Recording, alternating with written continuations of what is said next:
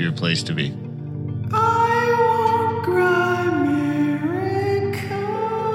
Maple syrup is the best. It's so Yeah. good. Oh.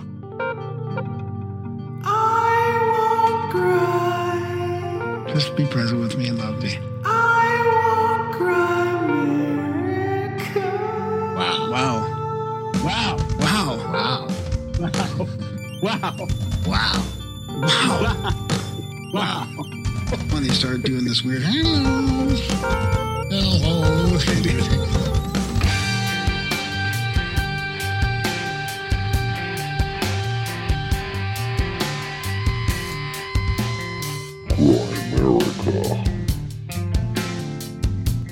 So they make it enticing to be blameless you know, for what they do, um, and, and enticing to be a victim and to gain status and sympathy and other entitlements for being a victim.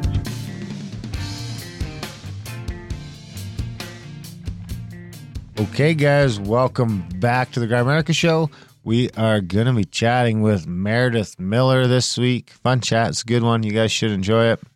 Um, about like some healing stuff and kind of some COVID stuff and a little all over the place. Fun one. It's a good one. You guys enjoy it. Uh, it was definitely an enjoyable chat. Graham has his new blue microphone that you guys can't see. Of course, was this the first one when we started? This is the first one because, of course, some people have probably noticed that we stopped um, Live streaming. streaming? We stopped live streaming. It's going to be more of a a special occasion thing, and of course, we do we don't live stream the Rockfin episodes when we do them, but we do post them as video.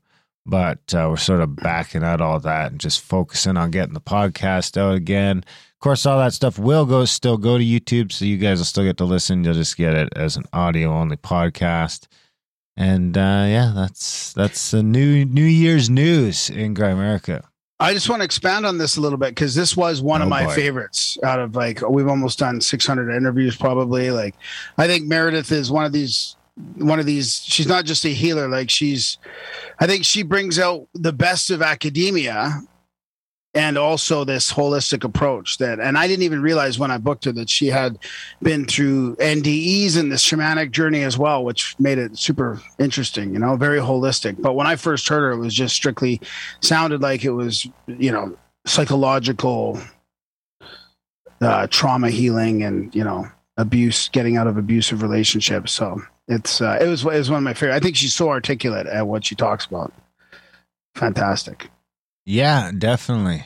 Definitely. I agree 100%. So, uh yeah, we'll get back to Meredith uh and her creds a little bit later after we after we uh make you guys listen to some lazy ramblings here. Of course, you can check that timestamp in the show notes. Swipe right to those show notes if you're uh using Overcast. That's the one I use. So you'd actually you'd swipe right. There's your show notes. You can click on stuff. You can donate to the show while you're there.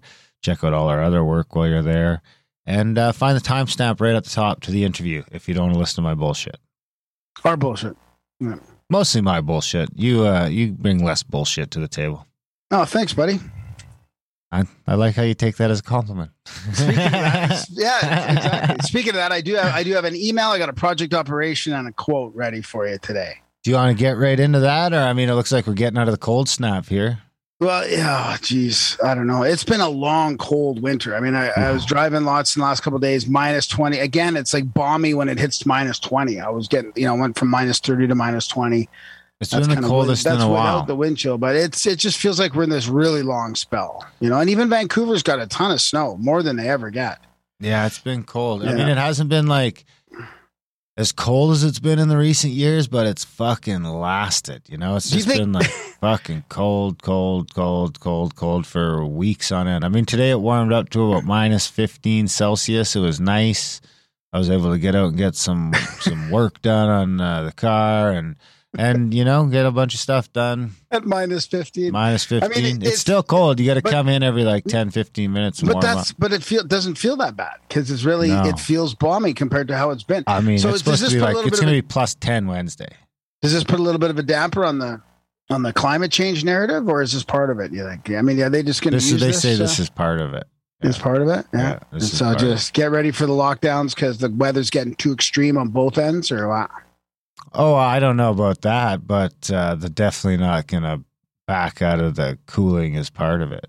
I mean, I'm being a little hyperbolic, but that seems to me that that they're It's- prepping for that. Definitely doesn't get hotter here. It hasn't been hot here like it used to be. But I digress. Yeah. Well, I could use I could use these winters to go away and just have some. When I like I was telling you, I moved here We're due. We're due. Vancouver, and it was like minus five, minus minus five to plus five. I was out running in the snow, and it was like I was like, oh, these winters are great. Yeah, that was uh, like 12 years ago. Yeah, I feel like we're due to come around on some easy winters again. But we got another shitty one or two coming at us, I think. And that's if we're not, you know, slipping back into glacial maximum. exactly. so, so I see you got your blue balls on there. You went with blue on your microphone. Yeah. You never know what I'm talking about. No one else knows what I'm talking about either. But Graham got a new, nice, bright blue pop filter. Not Is it lame or? No, it's fine. It's a little lame. It Well, would be cooler if it was. I mean, I, I you know. know, I wanted. I to wanted to get a green one, so but they didn't have one, that's and they okay. didn't have a black one. They had That's all right. And blue. That's okay. Yeah, it's not so bad. So, what are you gonna do this week? Could be plus ten. It's gonna be warm all week. I'm, all I'm reading a book this week. A couple books. We're not gonna get couple out and books. enjoy the got warm weather. fantastic books for. I got a book. I'm reading t- three books right now. All for audiobooks, or No, just one for audiobook and two for the show. when will you be done that? Uh, which one? The one you're reading for the audiobook. Uh, this week, like in a few days. Yeah, I'm reading the history of spiritualism from Arthur Conan Doyle. Pretty interesting so far. Oh yeah, Tough we, read though. I should mention we do got out now the entire well the last book's lagging behind a little bit, but uh be coming out the next few days or submitted in the next few days. But uh the entire Charles Fort collection uh now available by Adult Brain, Lo, Newlands, Wild Talents, and of course the Book of the Damned. Yeah, I kind of gapped out in this interview with Meredith. I, I just couldn't remember. I was trying to remember like the gist of sort of Fort's take on the Book of the Dam because he was talking about mass formation multiple times, and and you know he his books are fantastic because it's the way he describes. I mean, it's pretty deep, but it's the way he describes our reality, and he just stays kind of like right in the middle. He he calls himself an intermediatist, and he calls you know this dogmatic scientific paradigm the the positivist, right? Because they're looking for everything to come to this positivist solution. So they just keep some data, whatever fits their the current narrative, and they just leave all this other data. So he takes all this other data and he kind of comes up with some crazy theories in some ways, but his point is that he doesn't know, and we never, we will never know the truth. Really, it's a, it's a fluid thing. Like, if, everything is in flux towards something else. It's always trying to to to to move towards this other state, and it, and it, it's just the way he describes it is fantastic.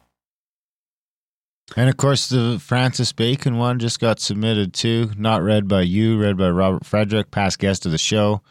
Uh, written by Francis Bacon. I forget what the No, the- I think it's called uh, "Wisdom of the Ancients" Wisdom by Bacon or of the. Ancients. Yeah, that's, Another, that's our third "Wisdom of the Ancients" book, which is weird in itself. I think. Am I right about that? in a roundabout sort of way. You know, there's a couple of different tweaks on it. How the ancients this or Yeah, yeah, yeah. Uh, well, Manly P. Hall's uh, what the teachings. what the Oh, wisdom ancients expect from their disciples was was that title. was it? Yeah. Anyway, I Yeah. digress. What do you want to do? The Oppo or the what do you want to do first? Uh, whatever you want. All right, let's do The uh, Oppo is going to kind of be an advertisement to our other show, Outlawed, if that helps.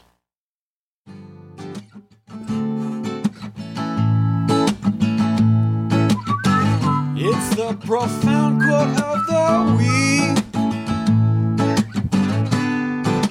Darren, can you guess it? Profound quote of the week. Can you guess the human who spoke This sounds very? Fortean, actually. So guess guess who wrote this? Profound quote of the week. Uh, the most merciful thing in the world, I think, is the inability of the human mind to correlate all its contents. We live on a placid island of ignorance in the midst of dark seas of infinity. And it was not meant that we should voyage far. The sciences, each tr- straining in its own direction, have hitherto harmed us little. But someday the piece, piercing, the piecing, but someday the piercing together, the piecing together of dissociated knowledge will open up such terrifying vistas of reality and our frightful position therein that we will either go mad from the revelation or flee from the light into the peace and safety of a new dark age. Charles Fort. No, no, I thought I said it was almost 14. Oh. Well, who's almost 14? Who would be the fiction, the fiction fort or the fiction fortiest? I don't Martinez. know, man. H.P. Lovecraft? Oh, you think so? Yeah, in some ways. I mean, darker, way darker, of course, but He's the forktioner. Fiction forction. 14. I meant to say 14. Who's Lovecraft again? H.P. Lovecraft. Oh, he wrote he wrote some The Day the interesting fiction Still or that, whatever. that's sort of it's kind of so Is creepy and so sci-fi? no it's it's very it's got a super cult following i mean it's he's really popular the cthulhu you know the cthulhu stuff right I'm gonna pull up some movies. Ugh, Cthulhu, like Jerry Cthulhu, yeah. like Jerry Cthulhu. no like, Or the like the call of cthulhu cthulhu like the yeah H- like the ancient the ancient one the dark one. I mean in some ways maybe he was spot on about what's happening. It's just more of an invisible dark entity. Who was talking about that as well? There was somebody else talking Call about of that. Cthulhu, the Dunwich Horror, oh it was the nag hammadi library talks about the that. Mountains of Madness. What? I've never heard of any of this. Deep ones, Color Out of Space, Dagon Reanimator, Call of Cthulhu, Necromicron, ne- Necromicron. necronomicon From Beyond, the Dunwich Horror. I've never heard of a single one of these movies. Not one. Not one of these movies. that's why So i told you it's a cult following you're not in the cult By what cult? the cthulhu cult Are you in it? Well, I mean, there's aspects of that in Dungeons and Dragons, for example. So I put a little bit of that Aspects of mythology into there. Oh, you like I've watch played, movies I've played, You plagiarize? I've no, I've played also a Call of Cthulhu role playing game a little bit. So I thought you were going to say I've plagiarized Lovecraft for Dungeons and Dragons. no, it's part of it. It's Right. part of it. How so? All the all the mythical monsters and creatures and magic and everything is basically in Dungeons and Dragons. Like it's all. It's interesting how it's all based on real mythologies Well, I think isn't whatever magic. you want to be in Dungeons and Dragons and Dungeons and Dragons? Yep. Plus all the So do you think like someone else's versions of Dungeons and Dragons has all those characters? Yeah, totally. Yeah. Well, some of them are in the official books, right? Some of them? Some of them. How yeah. many? Like like Cthulhu's probably in, in one of these. Well, books. Cthulhu's a god. That's what are you talking about? Cthulhu's Char- not a mythical creature. It's What do a you god. mean? Well, yeah. The, I mean, the mythical creatures, gods, the deities, all all that, right? They're all So They're all in there. Sasquatch? Yeti, Sasquatch, yeah, Slender Man. I mean, all kind, all that stuff. Like, And uh, they're in the book? yeah, some some in your- books, yeah. Some books. Well, yeah. they're vague. You're being I very mean, the evasive. Ouroboros. I mean, I don't know who I'm not being is. vague. No, well, there's because there's the official books, and then there's a bunch of these other books that people make that are almost official but not quite. You know, Can you make one? ones. Yeah, I could. Yeah. And would it be official or not quite? No, it won't. No, there's the you can't you can't get you know you don't you don't even want it to be official at this point. Who owns official Dungeons and Dragons? Is it like a brand? It's it's Trademark? Hasbro. Hasbro. Yeah. So you're a Hasbro. Hasbro's super woke. It's getting woke, dude. It's it's already they've already t- you know what some of the the most interesting monsters are now becoming they're changing the lore of them and not making them evil because they don't want to make monsters evil anymore. Now it's very Well, strange what's happening. Like they they're taking slavery, dude. Some of these monsters are inherently evil. They want to take over and enslave you, but they can't enslave you, but they can slaughter you. It's okay to slaughter you, but don't enslave the humans. Well, slavery's bad, bro. I know murder's okay though. Well, I mean, murder's murder. This is what this is. This is the way people are making fun of what's happening. You know, I don't care, but I drove by a little store uh, the other day. I was actually headed to the music shop to buy that blue ball mic cover there, and across the street I seen the Ogre's Den or the Ogre's yeah, Lair yeah. or something like Yeah. that, and I was like, "What the Yeah, fuck I've been is there that?" before. Yeah. And I was Yeah. it. I was like, Grandma would love that place. I was like, I feel like there's people in there playing Dungeons and Dragons and shit. Yeah, well, all the time. ogres aren't evil anymore. You know, they can't. They can't be. It doesn't imply evil. The sign doesn't races. imply evil. I mean, it implies that you're an ogre when you go there to hang out. Clearly, right? You're the one frequenting the den. So they're probably okay with ogres not being evil because they identify as ogres. How is it? What's the scene like? Oh, it was many, many years ago. It was just people sitting around playing games. You should Yeah. go back. It's dude. It's a lot of these places during COVID. They're full. They're just full on board. Like Well, of course, I probably the can't nerds are going to be the jabbed. the nerds are going to be the first ones, or or test. Well, yeah, but what? Of course, the nerds are more susceptible. Yeah, You know, it was bound to happen. You can't you can't know. judge them. It's just so disappointing. You can't it judge happen. It's so disappointing. You can't expect them to have been the point of pushback, though. I mean, come on. They're playing Dungeons and Dragons. You're an outlier, bro. You're a major outlier here. And I mean, you know what else? You know what else about the community? You own a is- bow is and A lot arrow. of them are very. They're very dogmatic scientists. Like in a lot of ways, they're uh, like they're kind of the scientism thing really fits with. The well, of course. community, which I is mean, very that's interesting. that's Well, like because most of them are probably like all the they're all like some and- sorts of scientists, probably who have been like down that they've been like indogminated, fucking for fifteen years. Oh, I like that. That's a new word. Indogminated. I like. Indoctrinated. Yeah. It should be trinated. Indogmatrinated. indoctrinated. Anyway, I digress. Patent pending. Uh trademark. Trademark. So this is going to be a little bit of a COVID intro and a COVID app. The the email I have is uh, from a listener, and it's a, it's kind of like his new angle on COVID and conspiracy theories. So I think it's it's fitting for an email to read in this in, in this one because Meredith definitely pushes back on all this. I mean, she's gone off of YouTube. She's on all these other platforms now. It's great to see people like Meredith um, pushing back in her own way. Yeah, I mean it's a neat little thing that's happening right now. It's weird. I feel like in Yeah. some ways I feel like I mean I'll go back to it again. I feel like in some ways they're trying to get out of COVID, but they can't. They've because of the mass formation or whatever's going on. But it's like, I mean, it's like holy fuck, man. It's like holy fuck. You see the stuff that goes on when they say like we're having school, we're having in person learning. People are fucking freaking. Really? Oh yeah. I mean, like I say, I think it's a loud minority. I think it's like a, an extremely loud fifteen or twenty percent. Because most of the people I just talk to in fucking general are like over it. Everybody I know is over it.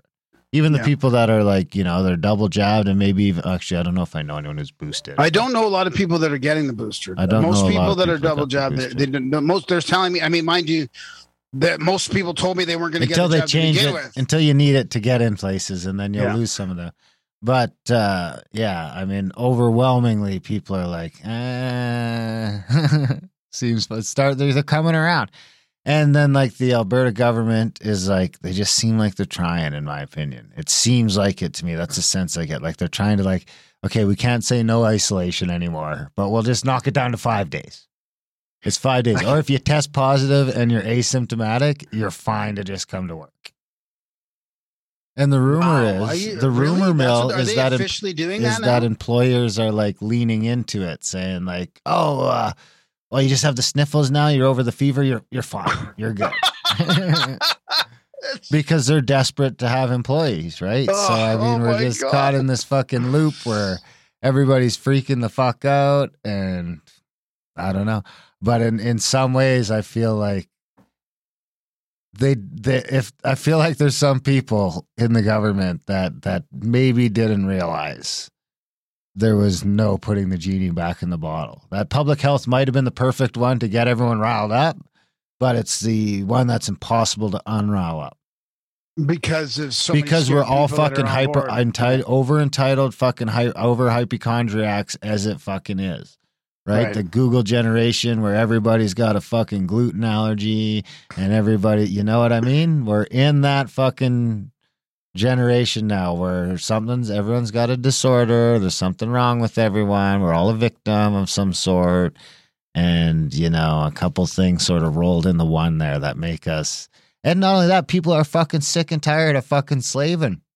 I mean, let's not forget that uh, for a lot, a lot, a lot, a lot, a lot of people, even pre-pandemic, life wasn't fucking great.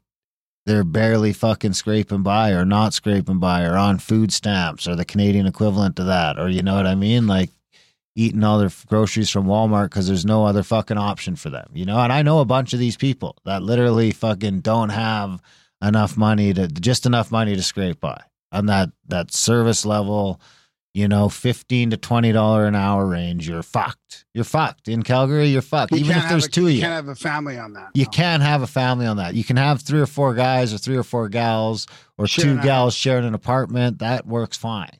But as soon as you want to try having a family or a single income family on that, it just can't work. And I mean, me and you are kind of privileged in a lot of ways because we had good jobs coming into all this and we've had good jobs for a long, long time. Um, whereas, you know, someone who ain't working at a fucking restaurant or this or that anymore is it's it's much easier to say fuck it man. I'm never going back to that shit.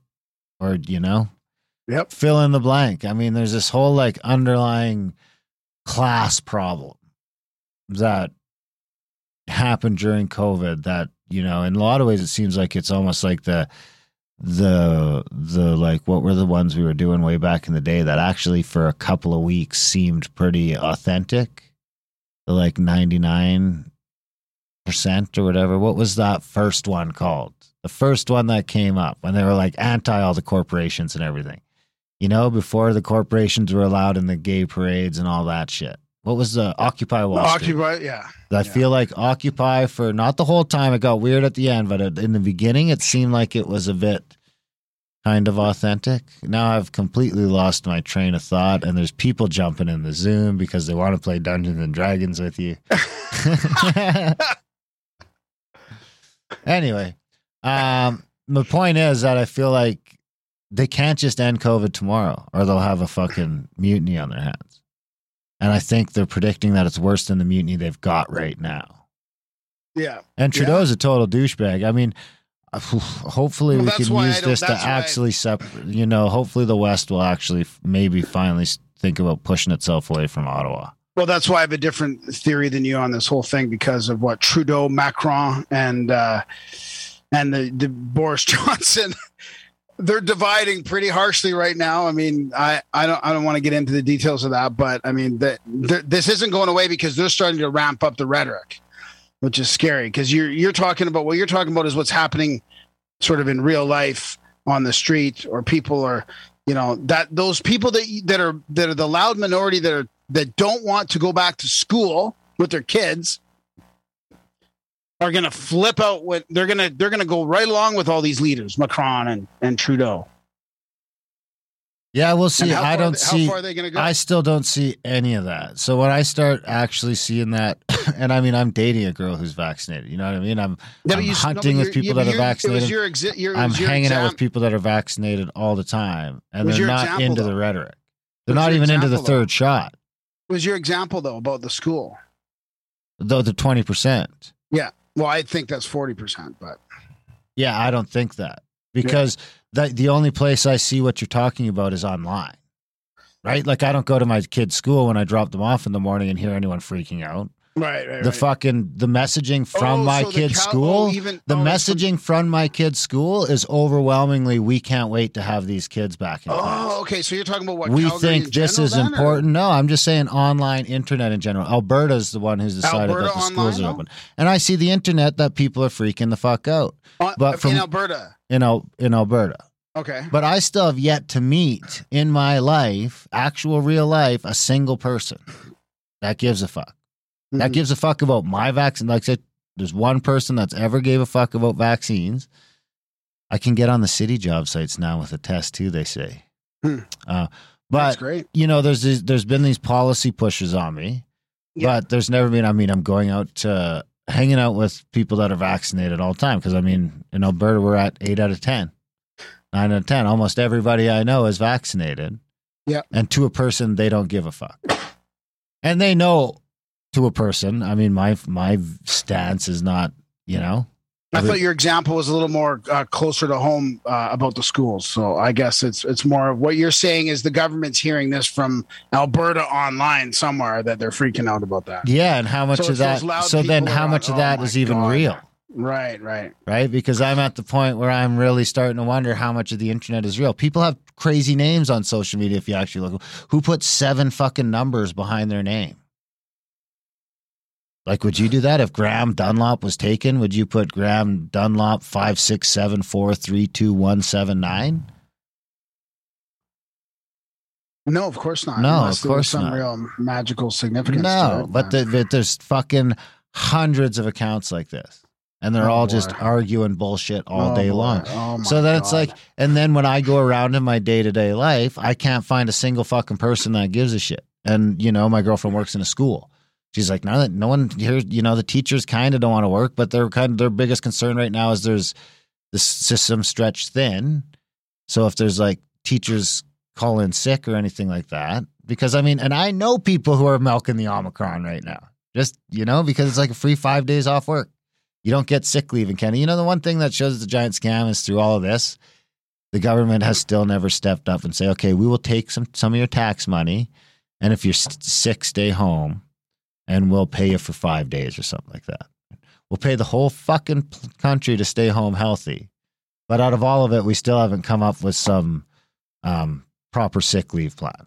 And they still Yeah. want to say if there's sick leave, it's going to be on the small business person yeah, yeah. Which is Yeah. hard to swallow, right? If we had an Yeah. employee, we couldn't afford to fucking pay him not to be here. We can't even afford to have an employee here at Grimerica. But if we, when we get to the point where maybe we can, we definitely can't afford to pay them for a week not to be here. At Yeah. first, you know what I mean? When you can, Yeah. you can. But unless there's a tax incentive for it, because the government's taking a shit ton of fucking tax money from you. But anyway, getting back to the point is it just it really makes me wonder and because I can't find anyone that's not happy that their kid's going to school or that Yeah. you know what I mean or that's Yeah. and it's not because and you see this bullshit narrative that it's because people don't want to hang out with their kids. It's not that, man. I love hanging out with my kids. I love it. My kids want to go to school. They're sick of it. They're sick of staying home. They'll, and what they definitely don't want to do is go back to fucking Zoom school. But they're in a pretty good, like they're not in a your typical public school, are they? Well, yeah, they're seems like just in an, in in an elementary school in their town. I mean, the whole Alberta school system is pretty pretty decent. Right. Kids don't want to fucking, you know, they bitch about getting up in the morning and stuff like that. But at the end of the, or they might be happy if they didn't have to go to school and they could just frolic and play with their friends and just live life. There's no school. But it's Right, not right. that. It's sit and stare at a fucking computer screen all day, and they don't. Right, they don't want to fucking do without that. the without the interaction of the other kids, you exactly. might as well be there. They want to yeah, be yeah. there with their friends. They want to Yeah. hang out. They want to do all that kind of stuff. And parents know that their kids want to do that. You know, I get that the school is indoctrinating my kids to a certain extent, and I got to push back against that. and dogma trinating them. indogminating. But my kids also enjoy school. They enjoy having other role models in their lives that aren't their mom and dad. They, you know, there's yeah, like- but I'm sure it's not as bad when you're showing them how to create and build things and, and do their own thing at home. It's it, Yeah, it that's doesn't- right. It doesn't feel to me like it's as bad of a indoctrination, indoctrination. So, Because I guess they the- have they have they have an alternate view on everything. I guess the point of the story is that I still can't find anybody in real life Yeah, except I for know. that one good, man. person that one time yeah, who you know I know. Yeah, and I found yeah. out since then that he might have some real health things going on. so he's probably a little paranoid and you Yeah. know lashing out at all the wrong people. But uh, you know, overwhelmingly everywhere I go to a person, to like every single person I talk to now is just like, and it even came up at the dentist the other day while my kids' teeth are getting cleaned. And I was just like, yeah, I've, I know. I I know. and I just slipped out that I've had it, and they're just, oh, we had it since blah blah blah blah I know, blah. I, blah. I, I know, and I and I maybe maybe you're seeing a difference in Alberta. I don't want to belabor this point, but you know it's different in Quebec and it's different in BC. You know, there there is it is different. There is yeah, I can't there is- speak to those. I can Yeah. only speak to Alberta Yeah. because I'm outside every day. Yeah, But if I go online, everybody's freaking out in Alberta about yeah, everything. Yeah, yeah, yeah. Right, Well, especially schools yeah. right now. Online, that's happening. Everywhere That's- I go in my life, it's not happening, Yeah, which Yeah. makes me really start to wonder about the integrity of social media. yeah. But the problem is the government officials are reacting to social media. Yeah. So I don't know what the temperature is in Quebec. that's so interesting. I don't know You're what the temperature is. I would have to be on the street in Quebec talking to Quebec people to say, yeah, Quebec people are all in on this. Because it could just be that the Quebec do- government is more my fucking. my one of my relatives is like she's fine with the lockdowns and the curfews, and she thinks that that's all. She trusts everything they say in the media. Like it's I, I'm getting I'm getting I'm getting personal like relatives, but then again, I have two relatives that are pushing back just as hard as. And that's just are. three people. So, and then, Yeah. I mean, I can guarantee you, you know, we know some other people in Quebec that have the exact same mentality as we do too. So it's like, what's the actual Yeah. ratio? If you went and Yeah. talked to 100 Quebecers, but I, here's the thing in the average week, I talk to 100 Albertans. Yeah. And, and no one gives a fuck. They're all just fed the fuck up. And we're talking about middle of winter, minus 30. You're still allowed in the restaurants and shit. And people have just had enough. They're just sick of now, I don't know. Maybe some Quebec people and some Ontario people and some BC people can let us know if it's different where they are. for sure, are. and yeah, and be I mean, so my so But the interesting thing is, I dip my toes in a lot of different sectors too, right? Like I'll go from a fucking hospital to a high rise building downtown to the Calgary Zoo. yeah, you get a pretty good yeah, you get a pretty and none of those places give a fuck.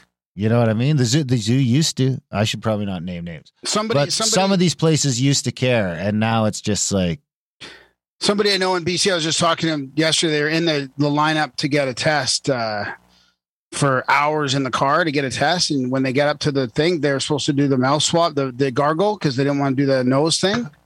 So they get up to the end of the line finally, and they just hand them a rapid antigen test and tell them to go home and take it. nice. I mean, unbelievable. Yeah. so I got this email. This is a good transition into this email here. Um, this is uh, a run in with COVID in quotes and a new angle on conspiracy theories.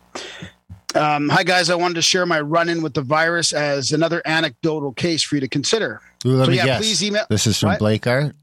No, please email us uh, at, uh, it's from Christopher. Please Email email, us at graham at grimerica.com and uh, with your feedback, with your stories about COVID, with your thoughts, your theories, all that stuff. Or UFO sightings or spiritual experiences or, or uh, trip reports or synchronicities, whatever you want. I'm So, gonna go to the uh, grocery store today after we're done. Nice. I enjoy this once in a while now. It's like a little outing. Oh my God. Here we go. In in doing so, I briefly dip my toes into the virus theory debate. I give my own theory on what this virus, for lack of a better term, is, and then I open up a greater conversation about perception and our understanding of the world through different models. As a skeptic and non believer of anything to do with the mainstream narrative and even the existence of viruses themselves, I now definitely believe that there is something to this whole COVID thing. Last month, my flatmate, who I was living in close proximity in a small depart- apartment, came down with a strange illness that turned into bad pneumonia. See, that sounds like what I know people that have this. The way he described it, it was very similar to Graham's experience. He described it as a synthetic feeling, alien like, and that he was in some sort of energetic battle. And then he was- It's not funny. I know. And that he was tricked into thinking that he wasn't going to make it. Is that all what happened to you? No, no, I wasn't tricked. You just I didn't fall for it. that. I didn't Oh, fall for it. I, I won the battle. You won the, the Yeah. spiritual battle with the Chinese, with the Chinese spirits. um, all by some force that felt very foreign. It was to the point that he asked me to write a will for him, and he was making arrangements for what would happen to his remains. He has since recovered, although he suffers from the damage he caused to his lungs from all his coughing. So there was about a two week period that I felt very tired as well. There was a palpable heaviness and depressive feeling in the apartment, but this could also have been me falling under the spell of that same energetic vibration. The guy was literally living in the living room of our small apartment, and I couldn't possibly avoid him entirely. So I may have technically come down with, with whatever this thing was, but I never got a fever, never had a sore throat or anything like that. Just what I would describe as an unusual fatigue. Although another factor that could have precipitated my fatigue was that I was living in a far northern latitude for the first time, and it was nearing the darkest time of the year with the sun setting at about four. I subsequently got tested for COVID about a week later, as required by the authorities for my return to Canada, and I tested negative. Since then, I've tested negative twice once at the airport, and the latest one during my 14 day period of mandatory house arrest, where I self administered the test with the help of a nurse watching me through my computer. Oh, I did that one Uh, yeah. on my phone, but the last time I wouldn't. I said I declined. I said no, Overall, and then the cops thought- showed up at my house, Yeah. Fuck. That's, yeah. That's, and I still they, they- declined. they actually, but you weren't here at the time. I was I was out, yeah. and then uh, as an update, nothing ever happened from that. Nothing in the mail. No, that's good. Interesting. I think I'm gonna bring those uh, coppers a little. Uh, what could I bring? gift? Maybe a Tim's card. Nice. We're not falling for the fascism. I guarantee you, the yeah. fucking government of Canada told them to charge me with something. I guarantee it. Yeah. After the earful I gave that lady. Anyway, sorry to interrupt your story. Uh, overall, my thoughts on the virus are that whether you call it a virus or not is besides the point. I agree. Steiner elucidated the mootness of the virus question years ago, essentially equating our medical system today with that of the Middle Ages. They they understood the phenomena of viruses as caused by spirits. We see them as caused by germs. Nothing is substan- substantively different in the ways the way things Substantially, are. Substantively, substantively. Yeah. Is that a word? Just the way we look at them. It's What's like it the mean? influence of the observer in the double slit experiment. Both the germ theory and the ghost slash spirit theory are different models or maps of looking at the same thing. I do believe it is possible to contract something from someone by exchanging information, either energetically or physically through the sharing of molecules. This felt very real for me last month. I was naturally keeping to myself and alert of my proximity my, to my roommate.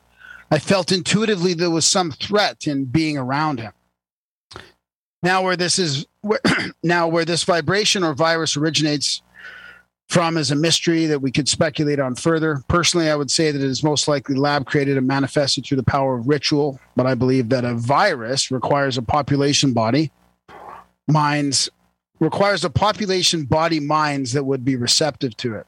So the enterprise of creating such a thing would have to be out of re-engineering from the evolutionary context of the present body mind construct whatever this thing is, it would need to be recognized by our programming to have any ability to penetrate into it. I don't believe, therefore, that it is possible to create a contagious virus that wipes out the whole population. From a spiritual perspective, that would be like taking the easy way out. Life can't be defeated that way because life is everything. It would have to be a reflection of our collect- collective corruption and go no further than that. I like this theory. Leaving my speculation aside, my overall hypothesis is that there is no truth to the conclusive explanations of cause and effect relationships that we ascribe to the way things are. Just different ways of looking at things, depending on our level of perception and what we choose to focus on. This is why I think the viruses aren't real brigade, brigade is missing the point. I totally agree. I think they are real and not real at the same time. Fuck, this is so Fortean as well. This is exactly what Fort would say. He says that in his book, and especially in the Book of the Damned. It's real and it's not real. And he always has this new hyphen. He always bitches about the hyphen things. He just throws a hyphen between two things all the time. Invisible, visible, real, not real. For the purposes of a medical system or a person of tradition that understands things through the virus model, then they are very real as a construct that brings meaning to this phenomena of contagiousness. Interestingly, the same idea could be applied to many of the fringe issues that the conspiracy community often takes so literally that they become politicized, politicized. Like the shape like the shape of the earth for example. Maybe it's round and flat at the same time. Who's to say it's not just a bunch of waves or particles? I think there's a tendency to take things take things literally and always pick a side when it could be that there are a thousand million ways of looking at reality which all could be valid relative to our perception anyways these are my thoughts if you made this far thank you for providing me with the opportunity to share all the best christopher yeah Thanks. I, it is very Fortean. I love it. I agree in a lot of ways. Substantively. It's hard in it's a hard way that is to- important, meaningful, or considerable There you go. with regard to legal rights and duties. There you go. It achieved peak usage at the turn of the century, year 2000, and then it's down considerably. Wow, where did you find where did you find those stats? Uh, Google Books. Wow. It was very. It was. I mean, it really shot up around 1975 to 2000, and now it's back down. Another Too 50 years, it won't be a word again. Too long. Yeah, exactly. Well, I feel like substantially sort of took it over. You know. Yeah, maybe. Anyways, it's um yeah, I, I think it's hard for me to like I had this really long discussion with my buddy Mike again about about staying in the middle of all this stuff because he's he's he's kind of more on our side, but he was all he was on the other side a little bit. Like he ended up getting a jab and he's he he kind of doesn't agree with some of the stuff that we talk about, but he thinks that the the the people on on the that are pushing back against us go too far, right? With the whole and probably uh, this is one example where they talk too much about like the, let's say the train they put too much um, investment into the train theory for example. Like i've i've heard i've seen some people commenting in one of these telegram groups too. They're arguing back and forth and they're like well it's it's not real. It's just not there. And da, da, da. They're, they're making fun like they're saying stop saying you got it and all this. And it's like look i got sick from something that wasn't that i never get sick from like i never get the flu in general i never get I get small, small colds that don't last very long. I had something artificial. I believe that. And a lot of people I traveled with during when I got it, got it. 20, over 20 people. How Did they I all collaborate? Artificial? Like what? Did they all collab- corroborate your artificial? No, I I don't know. I mean, I've heard people say that, but but any I think you regardless put of the that, pussy on a pedestal. regardless of that it's hard for me to visualize and i'm not i i do have time to for the theory but i don't i don't think we need to i don't i think that just takes us away from from the fight you know like whether it was a, whether it's a germ or whether it's real or not something is there ha- it's happening right i can't visualize how how terrainly like how we would have vibratorily frequency wise got everybody everybody at the same time would have picked up this frequency and got sick Oh yeah, yeah. No, it's hard to There's I definitely some germ stuff going on. Hundred percent. Hundred percent. But uh, like Fort would say though there's maybe it's both maybe you know I don't want to say 100% to anything because it could change hundred too. percent, the more evidence that hundred comes twenty percent. everything's fluid hundred ten. everything's everything's drifting from one side to the next all the time I don't want to fight with anyone. I just want to uh, plant some flowers that I can harvest in the fall. there you go Uh, do you still want to do your op or you're running No, up on your that. Dungeons I'll- and I'll- Dragons now? I'll, I'll tease it it's uh, I've it never was, seen uh, a guy get so antsy as when Graham gets within 10 minutes of his Sunday night Dungeons and Dragons. We started this intro a bit late. We're now well, I at, almost killed the whole it's a it's a serious part I almost killed the whole party so we're at 556. they had to put it this way they had to wish their way out of this battle twice In what? Dungeons and Dragons? yeah that's, I've that's been, I'm pretty wishing my way out already. I wish I wish I never even heard about it.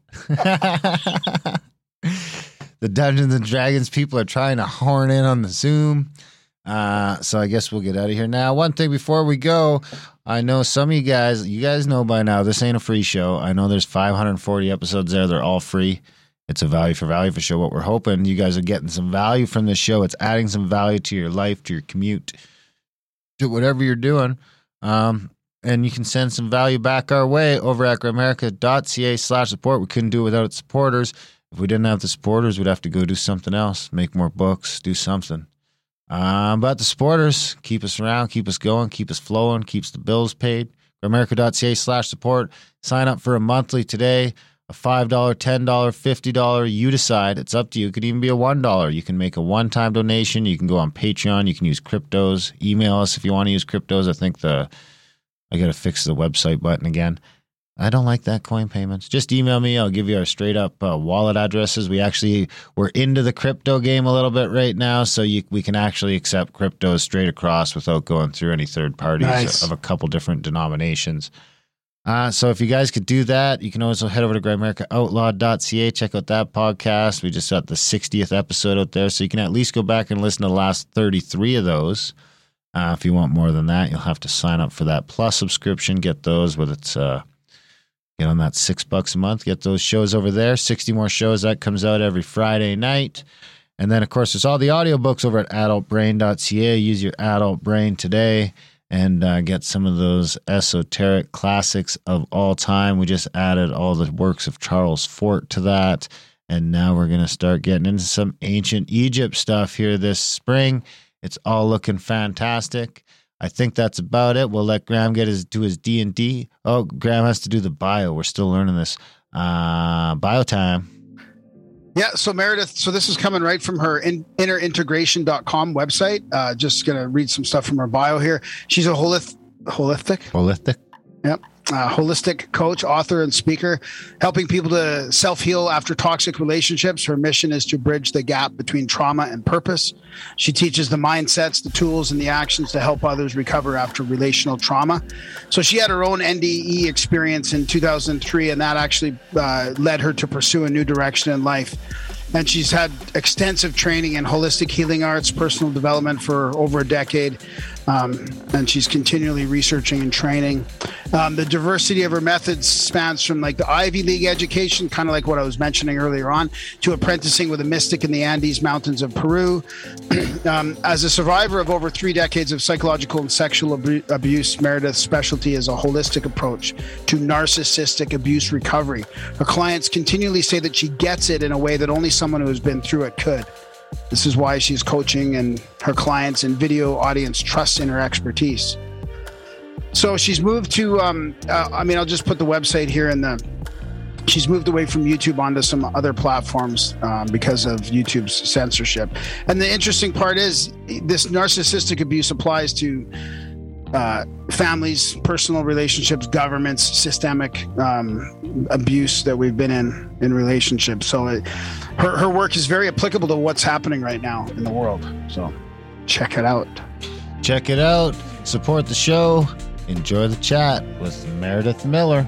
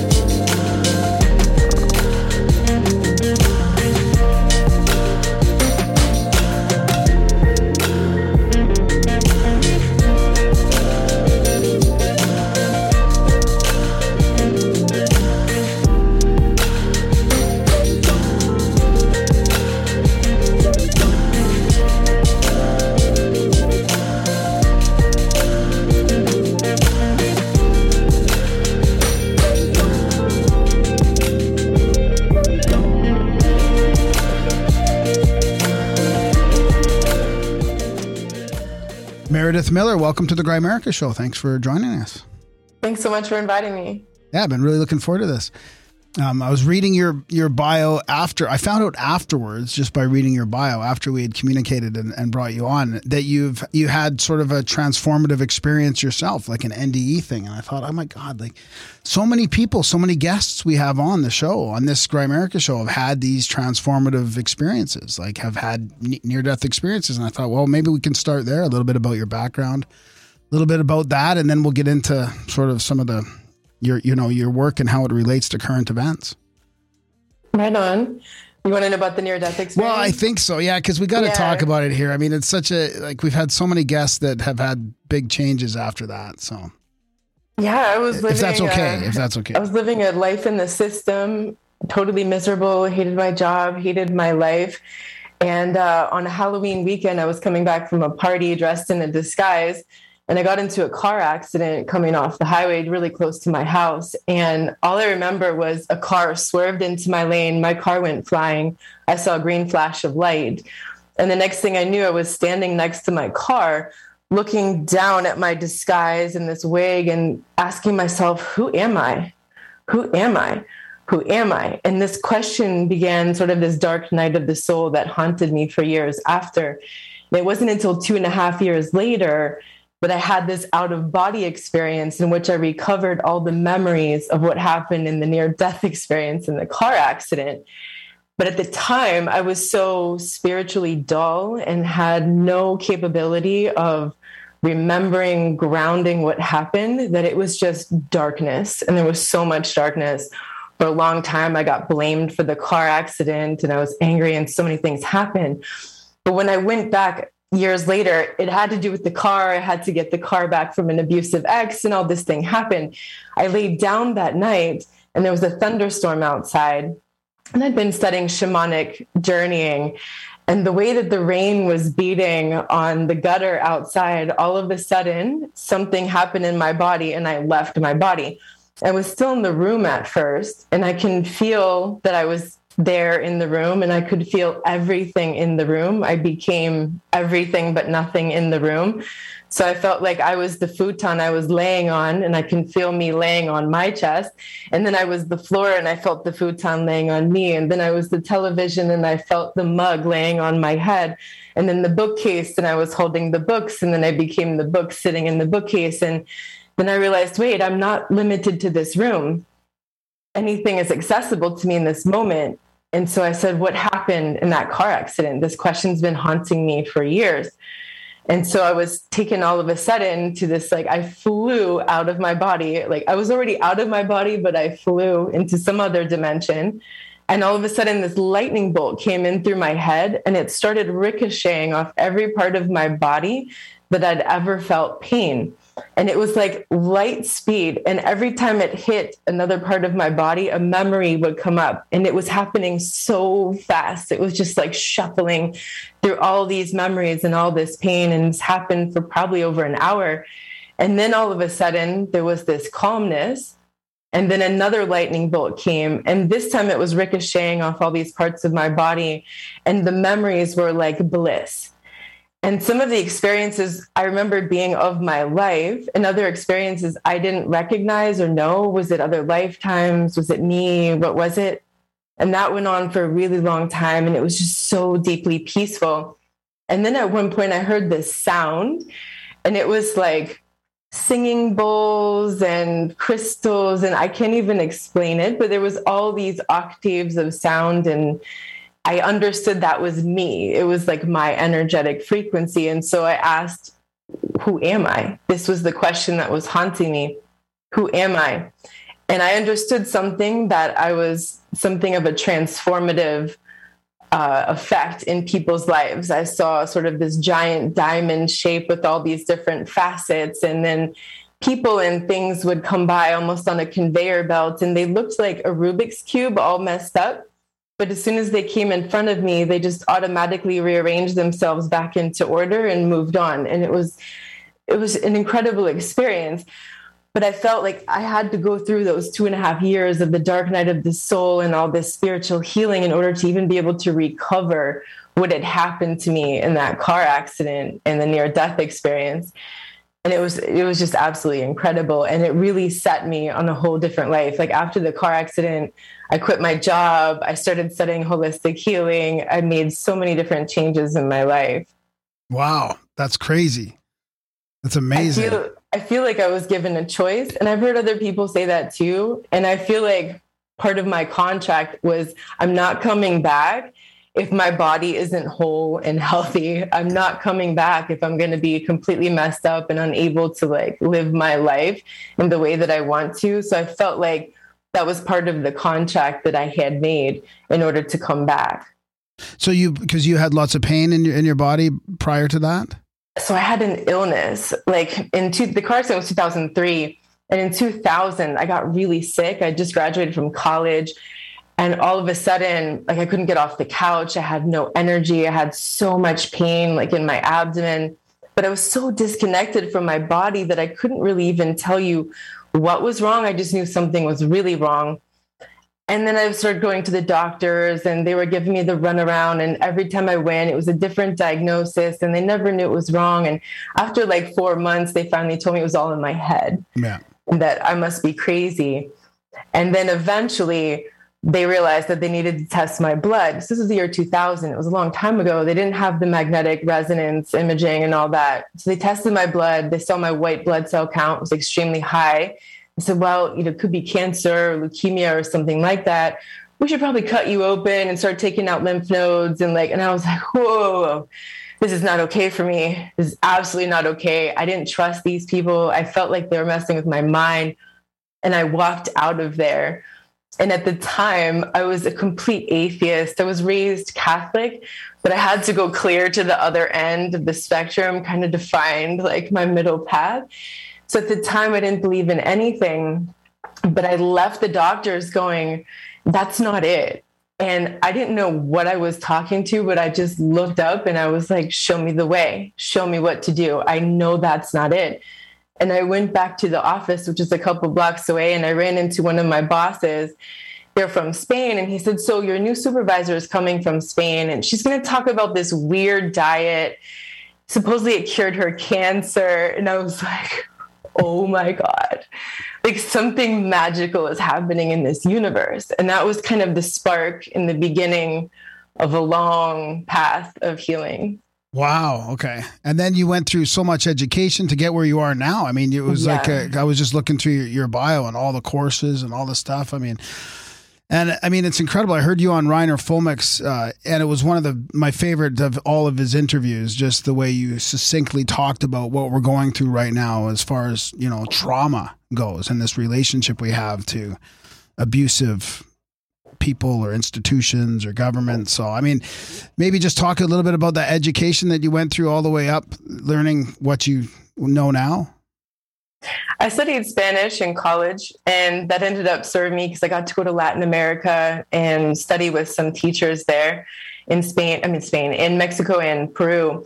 I traveled to Spain on my own just to study with some people, but then I ended up studying Chinese medicine and hypnosis and a bunch of energy work like matrix energetics and theta healing and DNA activation, and then shamanism. And it just kind of kept leading me more and more into various different aspects of holistic healing. And then eventually I got into coaching. So I did hands on healing for a very long time, but I kept moving around a lot and that was really complicated because then you had to start a whole new clientele. And then the whole online thing started kicking off, and I realized I could do online holistic coaching.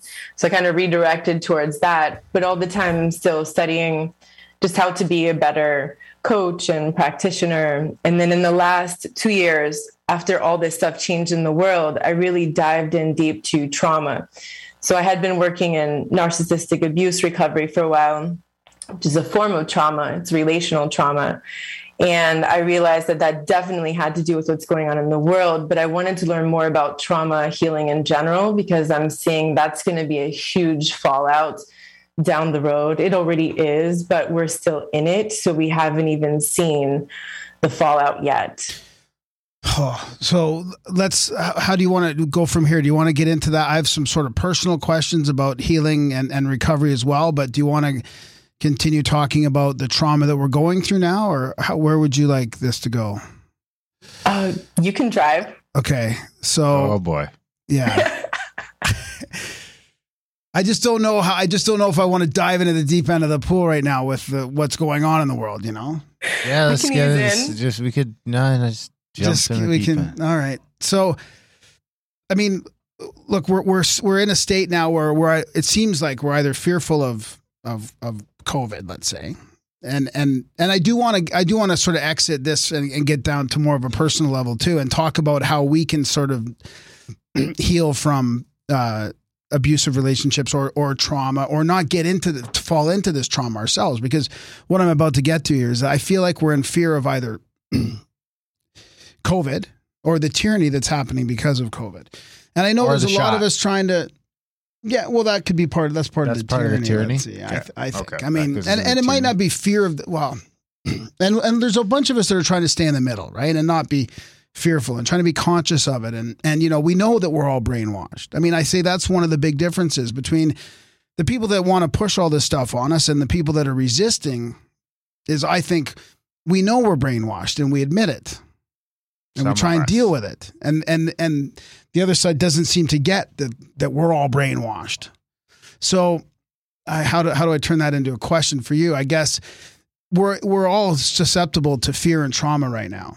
So how do we how do we recognize that and how do we get out of that? I guess, and how do we handle the other side that, that uh, people that want to push their uh, authoritarian measures on us? I guess. I mean, I don't know how how deep we want to get right away, but it kind of gives something to start with. I think it's really hard when you're in the picture to recognize what's going on. And I think that's why it's so hard for people to recognize what's happening, whether they're afraid of the COVID and that's what's ruling their life, or they're afraid of the tyranny and that's what's ruining their life, ruling their life, or what's even happening. And so, like, when you look at a person in an abusive relationship, they sort of have an idea something's off, it doesn't quite make sense, which is something very similar that a lot of people started to sense in 2020. Maybe not at the very beginning, because I think we were all cautious and concerned. And then, you know, in March of 2020, the data started coming in from America and then you know people started okay so this seems like we've overblown our reaction to this. And now something really seems like it's off because we're still going down this trajectory even though the evidence changed. So that sense that something is off is usually the first sign of a relational trauma, meaning the kind of trauma that takes place between human beings, whether it's an interpersonal relationship or whether it's in a system like a family a workplace, a social group, or society in general. So I think that's our first clue. And that's always something that abuse victims will recognize in retrospect. Yeah, I always felt like something was off. But when you're in it, it's really hard to see that because you're in a state of cognitive dissonance. Part of you kind of sees the truth, something just doesn't feel right. And then another part of you really wants to believe in the fantasy so in a partnership, it might be the fantasy is this is the love of my life, but the reality is that this person is abusing me. In society, the fantasy might be the government wants the best for us and they want to protect us, and everything that they're doing is for our good because they're telling us that. But reality is showing us exactly the opposite. So when you're in that state of cognitive dissonance where you're trying to hold two completely opposing ideas, opinions, realities, that's so stressful for the mind, for the brain. So it short circuits into denial. It's kind of like the, sh- the circuit breaker in your house. So, like you're running the vacuum cleaner and someone turns on the hair dryer and something else, and then the thing, the fuse goes, right? And you have to flip the switch. The human nervous system is kind of like that when it gets overwhelmed with stress, it shuts down. So when it's too much, when the, the, overwhelming stress of trying to reconcile these two completely opposing points of view is so stressful, the mind just short circuits into denial. And then the person goes into states of defensiveness. So when you try to present evidence to them that they're in an abusive relationship or that something strange is going on in the world or with the government, they will immediately reject that because they're in that state of denial and defensiveness. It also makes it very difficult to think clearly because there's a brain fog that happens. The, the cognitive dissonance. So, if we look even in society, words like social distancing, this creates cognitive dissonance because we have two words that mean the opposite things. When we hear social, the nervous system thinks safe because as mammals, we were programmed to seek safety and healing in the comfort of the presence of other mammals. So when we hear social and distancing and we're taught this is what's safe, but distance is the opposite of social, it immediately puts the brain into a state of cognitive dissonance. And so we've seen so many of these phrases and words that have been used, or even the bombardment of information with mixed messaging. Yes, I was going to say that. Truth and lies all together. Yes. So the default position becomes just follow the narrative because it gets so confused. I don't know what's true anymore. So I'm just following what I'm told. Exactly. It's so it's so hard to think. And that's something that I actually I went through a mushroom journey in 2020 when I was trying to get through the fear that I was facing because I knew I had to get out of that fear if I wanted to help other people. And what I saw was like the herd marching toward the slaughterhouse and how it's just so hard to think. It's just so hard to lift your head up and even try to think differently because the whole herd is moving that way and the safety is in the herd. And so that's where people were going.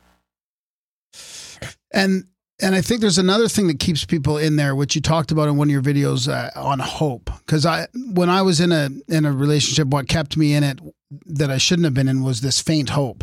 You know, the hope that would keep cycling around to like, okay, well, it's going to get better and it's going to be okay, and it's the thing that you talked about as well, that sort of fantasy part, right? That hope that your fantasy will will will avail itself. and I think people have this hope that, like, because they kept getting, they keep being spoon fed little tidbits of carrots, and oh, just uh, just do this now, just do that now, and it'll all go back to normal, or we'll we'll get through this. So they have this little this little bit of hope that's spoon fed, and then Exactly. yeah, does that keep people in this sort of state? Totally. So in the relationship, the target wants to get back to the good times. And so that's like at the very beginning when it was the seduction phase and it was the love bombing and everything seemed amazing. It wasn't. It was all part of the manipulation, but the person perceived it as everything they ever wanted or something that made them very happy. And they want to get back to the good times. In society, people want to get back to normal. It's the same thing as the victim wanting to go back to the good times. So we see people doing exactly what you said, like they're going for those carrots, but the goalpost keeps moving because that's how it always is with the abuse. It keeps escalating. And as soon as you get to that next goalpost, now it moves again and again. So we see that like with the boosters, for example. Yeah. So what do you, what do people do to inoculate themselves from that sort of cycle? And I mean, is it by design? Is this a cycle that people can fall into as some sort of protective mechanism? Like, why do individuals fall into that narcissistic response? And can a government sort of fall into the same pattern accidentally or in response to trauma as opposed to malevolence? I have a friend who's a doctor, and he says we should always assume incompetency before malice, right? And my brain is wired to look for the malice first because I grew up in that. It was everything I ever knew. So I, I recognize I have that default programming, but I think most people want to see the good in other people, want to see the good in the government, that they have our best intentions at hand. And maybe some of them do. Um, it certainly seems that this is orchestrated. It, I mean, even if we look at the rehearsals that they've done and the clues that they've left us before 2020 even happened, they've basically been telling us this all along. Probably a lot of the leaders are compromised for something that they've done. And so they're in a position in which so when when you have multiple abusers in a system let's say a family system you have multiple abusers there's a hierarchy. There's an alpha it's like a dog pack right? So they know their place in the pack. So let's say the more severe abusers are driving things and then there's other abusers there but they all know their place. And this works as long as everybody's serving the same goal and so, what one abuser will do to get the compliance of the other abuser is to hold something against them that they did, but they don't want other people to know or that they could get in trouble for. Sometimes they bribe them with other resources like money or sex or something else. Probably we're seeing, you know, this sorts of thing happen too, where people are being blackmailed, so to speak, of things that they've done or offered bribes of money for their local areas if they put into place all of these regulations. Maybe some people are just completely clueless of what's happening, but they're in so deep. You know, it's kind of like, um, you know, you make one bad decision in life, or you go along with something, you know, you make a bad decision, and that leads you down this trajectory of this like runaway train that it seems like you can't get off of more and more and more bad decisions. So maybe some of them just fell into something like that. Um, but it, it certainly does seem that at the very top, there's some kind of orchestration going on. And, you know, when when we talk to people around the world who've been through narcissistic abuse, they've been in these kinds of relationships and situations, they all say the same thing. It's like as if these people read the same manual. How is that possible? Is there is there a book that teaches them how to do this kind of abuse? But I think that that actually exemplifies the spiritual dimension of things where you know these humans are actually feeding something else I don't know what that is, some kind of demonic force. And maybe that's why it's the same around the world in different cultures, countries, different socioeconomic status, different genders, all around the world. The patterns are exactly the same of the abuse. When we look at the interpersonal relationships and when we look around the world at what's happening and the response to COVID, it's like the exact same things are happening. So I think there's also a spiritual dimension I think that explains why this is able to happen and look so similar across the world when these people maybe don't even know each other. Maybe they've never talked to each other. Maybe it's not a conspiracy, so to speak, but they're all tuned into the same frequency. Well, that's even scarier than it being a conspiracy, than an overt conspiracy in some ways. I think it's probably a combination of all of that. Yeah. Do you have a follow up on that, Darren, at all? Or? Well, no, I guess the other one was just how people avoid it. How because some people seem to be able to avoid it, and others on both sides seem to not be able to pull up. So the thing I think is that when people have gone through trauma and the very difficult dark life experiences and they've come out of that they've healed from that. They're moving forward. They're transforming their life. They have kind of a superpower of recognizing this kind of stuff and not falling into it even if they don't consciously know about it even if they've never studied it. Some they just know something's wrong and they're not going along. But people who have unresolved trauma that makes them very easy targets for manipulation so I think the clue is that we need to look inside and heal the traumas, heal the unresolved traumas inside each of us.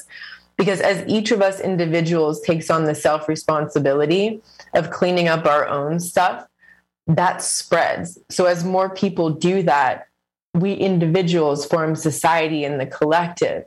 So I think there's really no healing out there. There's no fixing the system. There's no stopping the thing that's happening out there. I think the change comes from inside. And then metaphysically it spreads? Yes.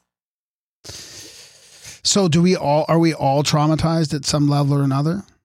I think so. That's yeah. what a lot of trauma experts say too. And sometimes they're just things that people don't even realize are trauma last year I was talking to a man from Iran and he grew up the, during the Iran Iraq war. And so when he was like five or six years old, bombs were falling just a few blocks away from him. And when we were talking about trauma, he said, This thing you call trauma, this is life. Yeah. Right. So for for like that's how his brain registered bombs falling a few blocks away in your childhood. That's just life. Right. So so and that's a very overt example. There could be so many kinds of traumas that don't even look like traumas that we don't even realize were traumatic to us. And the experts say that what makes it a trauma or not, because two people can go through the same kind of experience as children, as adults what makes it traumatizing is if no one is there for you. Right, right. So there's that social healing thing again, right? Where we heal through co regulation, through the presence of one another, through eye contact, looking at the face, through physical touch. So, like, let's say you're a kid and something horrible happens to you, and your mom or someone holds you, and, and you know, and they just hold you and make you feel like you're safe and everything's going to be okay probably you're not going to have the post trauma from that. But if you're a kid, you go through something like sexual abuse, your parents don't believe you, they don't protect you, they deny it, they say it didn't happen, that becomes a post trauma.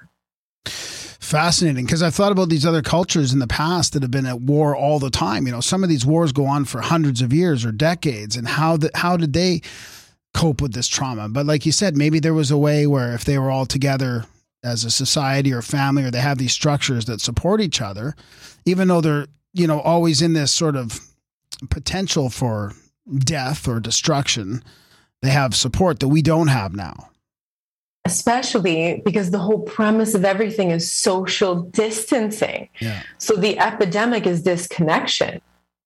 Con- Right. connection is how we heal. Can and not just how we heal, but it's how we manage homeostasis in the body. So does that is that like uh, a self fulfilling prophecy sort of thing? So if like say you're in an office tower that freaked the fuck out right in the beginning and sent everyone home and you've been working from home ever since comp- and maybe you're single too, so you're sort of just really isolated compared to someone in my industry that's sort of been you know, other than annoyances for the most part, has been unaffected. You know, it's business as usual. You got to go to work. It don't like we. My industry hasn't shut down. Construction industry hasn't shut down a day here. You know, we've had different rules to follow the whole time, and the general consensus in my entire industry is, and has been for the most part for the entire time, is this is crazy. This is this is too much. And I, I wonder if part of that is because we got to hang on to that sense of normality right from the beginning, and it might be different for those people who didn't get to. Yeah, I think that has a lot to do with it. And so it varies from location to location. You're talking about a work industry, but also we can compare areas. Like I live in Texas, it's a very different experience than New York City, San Francisco, right? We don't see as much fear here. When I walk around, I don't see a lot of people with masks, even nowadays. Um, most people are having normal interactions. It, it's, it's almost Whether- like normal whether- life is happening. Whether you're jabbed or not. Yeah. Yeah. Yeah, it's so different than up here. It's very different. I, mean, heard, maybe uh, not for Darren. I mean, Darren's almost like in you know his his life is kind of in that. But I mean, I know people personally that they're they're starting to lose it because they can't do anything. They're trying They to stick to move their here. trying to stick to their principles, and You have an extra bedroom. well, the only difference is you can test here. I mean, it, it's still and and that could I got- change I at can any the minute. test. Yeah, yeah. I got the test covered, brother. I got a system. It's so weird. It's so crazy what we're going through. Fuck. Um, sorry, what were you saying?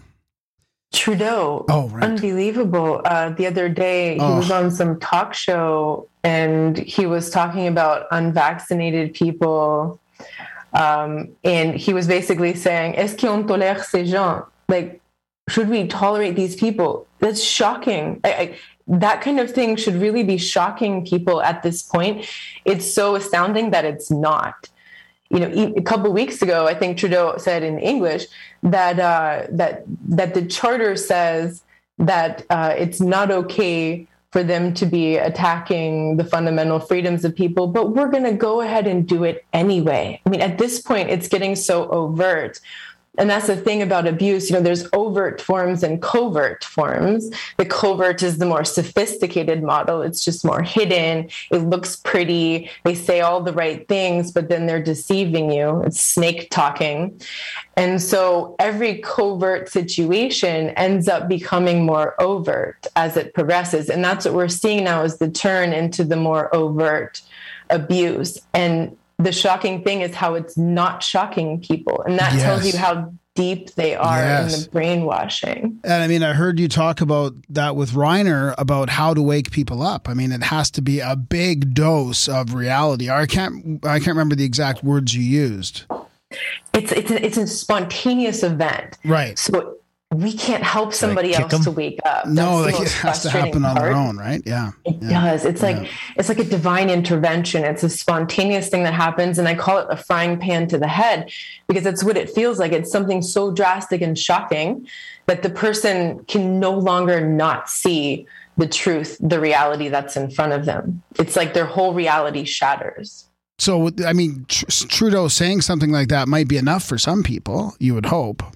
You would hope. But I think what it shows is that how there hasn't been, or at least I'm not, I'm not Canadian, so I haven't been seeing what's going on in, in the public discourse there, but I don't see a lot of people talking about it. well, the So problem I- is no one speaks French outside of Quebec, and we don't really get along most with them. Canadians We don't really get along with them.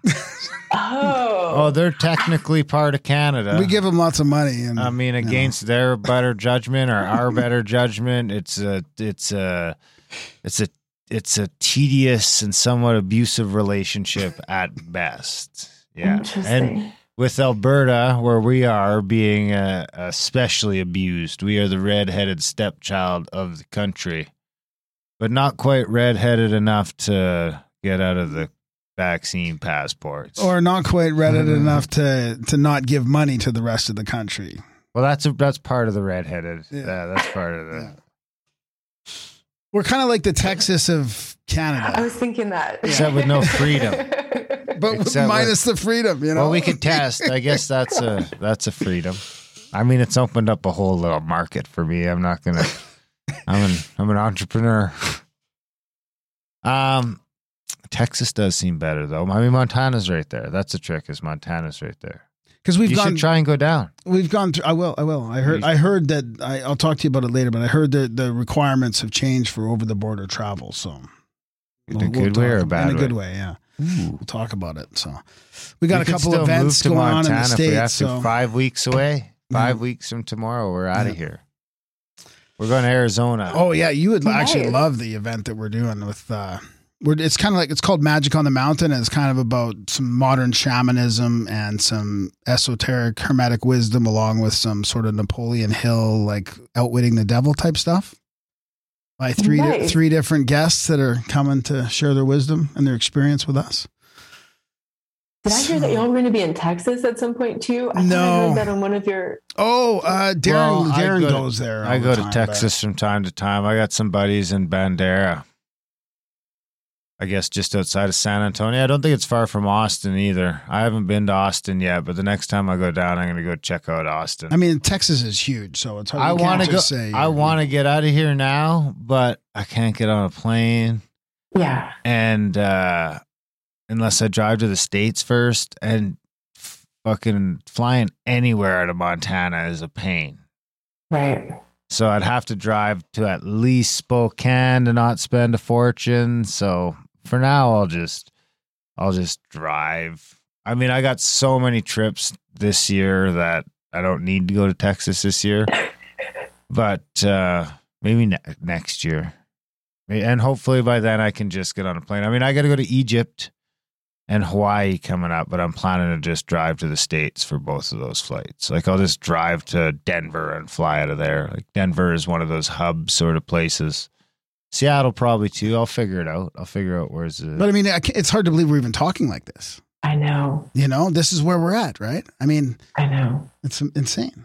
sit. So there, you know, so on It's one life. hand, you're like, oh yeah, it's my it hasn't really changed much for me, but I got to drive to the states to fly to Egypt or Hawaii. So That's just life, man. I mean, I mean, my my great grandpa didn't have the option of going fucking anywhere and walk, so I'm just not going to complain too much. no, yeah, no, that's good. No, I mean we're we've been talking about it over and over, and especially this waking waking up people because you know they're you know how how how how much of a pushback are we going to get from the people that are in that let's say 30% that Desmet talks about the mass formation right? How far are they going to push back against us when Trudeau himself the the leader of this country is calling us misogynist or dirty or mm-hmm. racist or what how do we deal with those hooligans is pretty much what he's saying I well, I mean mean, Right. and then what are how far are they going to come maybe it'll be like the new punk rock soon. Yeah, you know? yeah, we'll be like punk rockers. maybe I don't know, but I anyways I mean Hooligans. We've talked about giving up on waking people up. Like it's not Yeah. people that listen to the show are not gonna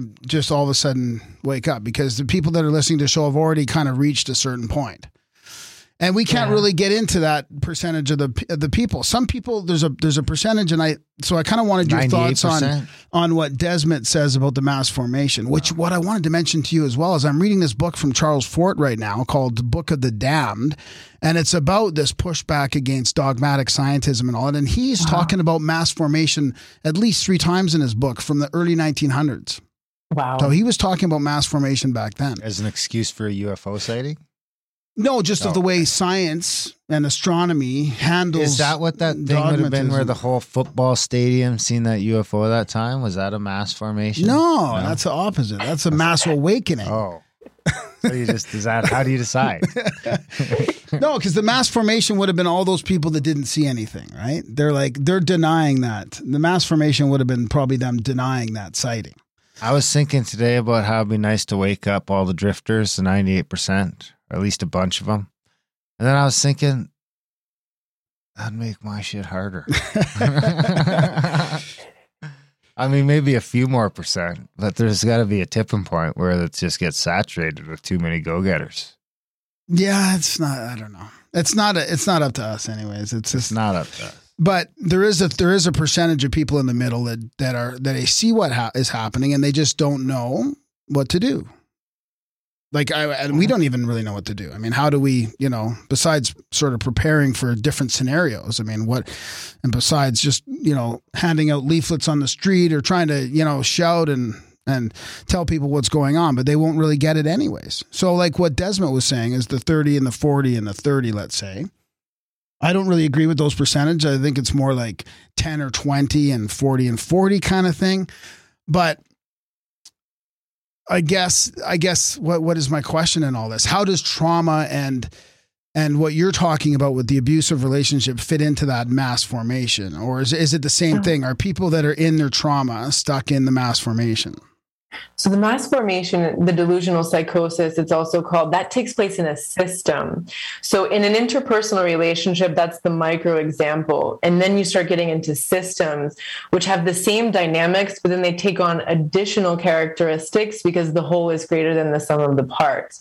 So the best thing is to think about a family because that's the basic structure of a system. So let's say you wake up in that family and you realize there's abuse going on. It happened to you. You try to talk to people. Maybe you find a few allies in the family who said, That happened to me too, or I saw that happen to you, and they validate your reality and they see it. But the vast majority of people are not going to see it. They're going to attack you. They're going to smear you. They're going to move away from you.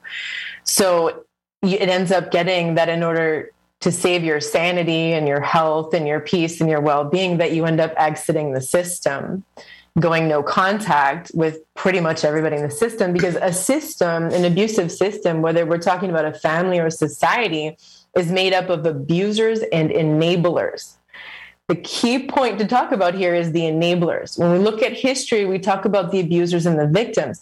We often don't talk about the enablers. We don't talk about the people that allow it to happen, that do the bidding of, of the abusers, that turn on each other. Right. And that's really important to talk about. And I think that might be why we leave it out of history, because that's where the power is. The system doesn't work. If there's an abuser and has no enablers, the abuser is powerless to do anything. It's the enablers that maintain that entire system. And So this is what we're thing- dealing with. Yeah. Exactly. So when we talk about those percentages, we're talking about enablers too. So, I mean, it's so funny you, you say that about the exiting the system because that's really what we feel like doing. I mean, I'm not going to speak for Darren, but like in general, that community, this is the people that are sort of wondering what to do. It's like, I don't even, you, you, you get to the point where you don't even want to be in the system. Like, I don't even want to go out and eat at a restaurant with a bunch of people wearing their masks. Or, for example, you know, I just don't, I don't even want to be in the system. I just don't have any desire to talk small talk with people that are sort of participating in this. Exactly. And that's really the best thing we can do is opt out as much as possible. It's really hard to leave that system right now because there's no alternative. And I think that's what what's going to be starting to be born now is like a systems. parallel Yes, society. yes. Media, banking, schools, education, absolutely every Medical. part of society, everything. Yeah. Because those who no longer want to participate in that or those who are getting kicked out and canceled, you know, and all of that, they need to find some other home. So I think what we're going to see now, I think with the bridge, the gap between where we are now and these two parallel systems, I think this year this is going to start to happen. We're going to see the systems, the separate systems forming. I think that gap right now, in order to close that gap, is people fully accepting reality. Because if even if we're awake and we're like, but maybe we'll kind of go back to normal because the truth is coming out, right? People are paying attention, right? And because you've seen all this truth that's coming out now. But what are you seeing? You're seeing policies as if that didn't happen more lockdowns, more vax more policies, even though more truth is coming out showing that none of this is necessary.